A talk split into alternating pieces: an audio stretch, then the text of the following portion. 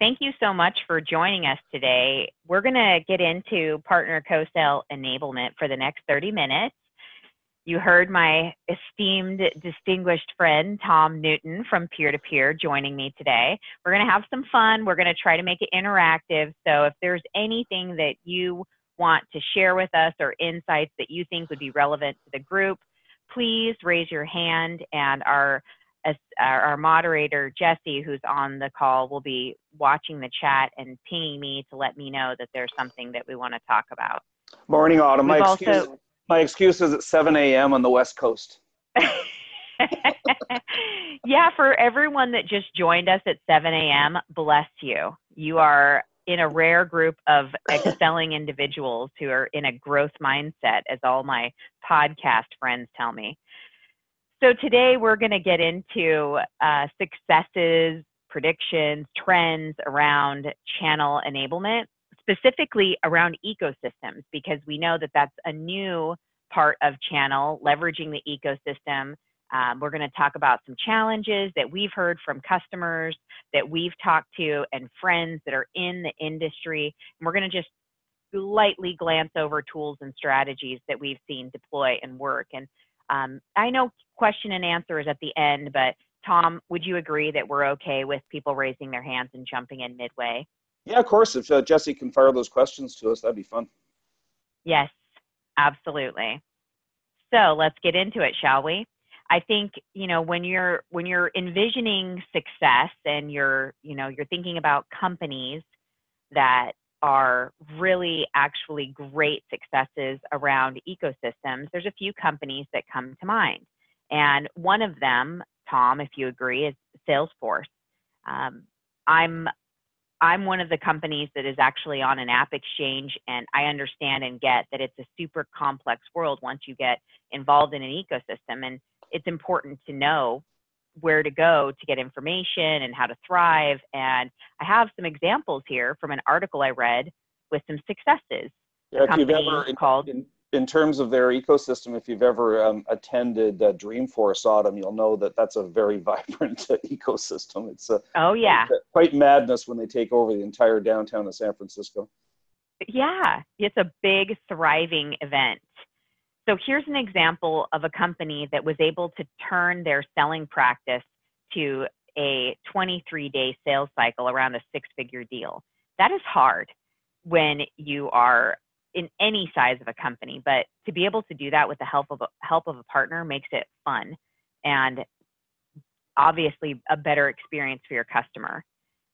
CloudCraze was able to leverage Salesforce's brand to get Fortune 100 companies. And I'll tell you that Salesforce helped legitimize our business in the beginning when we built a technology that had never been built before. Sage People used uh, the reach. So instead of having salespeople in every single country across the planet, they were able to sell two sales reps, um, you know, into 20 countries. So all these things, looking at this from a high level, are huge successes. Um, and, and Tom, I know your expertise is working with companies on these types of projects. You know, is there anything here that surprises you about this, the successes these companies have? No, I mean you have highlighted the the, the real big players and and how um, these companies have really sort of got a massive ecosystem in, around their products maybe what we'll get into in a little bit is how um, if you're not as large as some of these major players um, how how you can do it but there there's definitely nothing of surprise there Autum. Right. So we have a, a gentleman that is in our industry. For those of you that don't know who Jay McBain is, he is a Forrester expert, and he made some predictions at a Channel Partner Conference Expo. And one of them is that 2019 is the year of channel enablement, which does not surprise me in the least. I know that when you have an ecosystem, you have to be able to bring people together. So this is interesting because he also talks about getting the last mile to the customer. So you build all these products, you build all these solutions, and the enablement is what gets everything that you've built out into the hands of the customer. So that's a, an interesting insight. And also influence the influencer. So he talked a lot about a salesperson walking into a uh, a customer's office and looking at their guest book and seeing who was the last person who actually visited your customer and is that a partner a lot of salespeople can grow their commitment or their connection to their customer and their influence by working that back channel and working with their partners so one really interesting insight he gave was to wrap a partner model versus a revenue revenue model around your customer.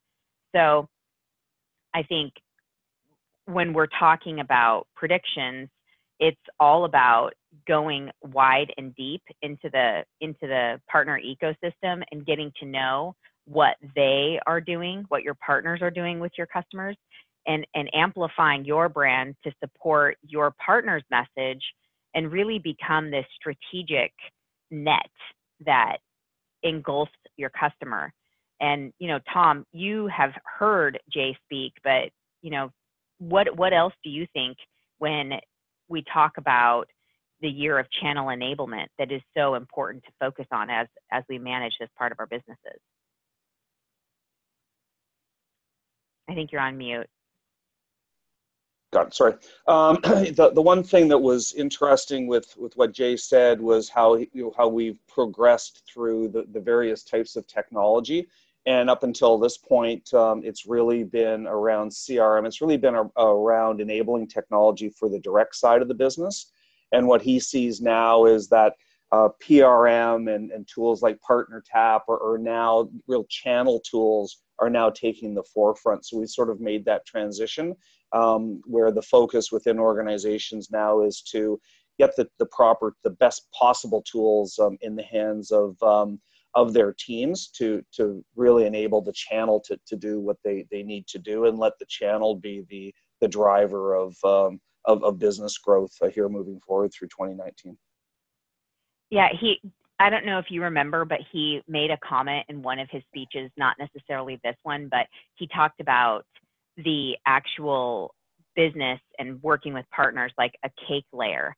So the base yep. of the cake is you, and then each layer above that is your partner experience. So you've got this piece of cake, you're at the base, your partners build the rest of the layers, and every dollar that you make, your partner should be making money as well. So, yep. for example, back to the Salesforce example, they say to their customers or their partners all the time, we want you to make $4.14 every time we make a dollar.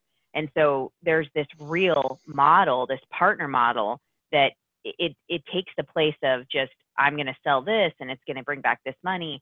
It really creates this complete message and it's ingrained in the DNA and the success of the company. Yep. So great stuff. So another company that we admire and listen to in the industry is Accenture. And they talk a little bit about a study that they did recently where they reached out to 1,252 business leaders from a diverse industry pool to better understand ecosystem opportunities. And they built this study called the Cornerstone of Future Growth. And 63% of the businesses that they pooled view innovation as the top opportunity, which doesn't surprise me. I'm sure it doesn't surprise you. They also say that industry innovation is a great threat from competitors. So it's kind of this double edged sword. We know that innovation can get us further, but we also know that if we don't do it right, it can really be a downfall for our business.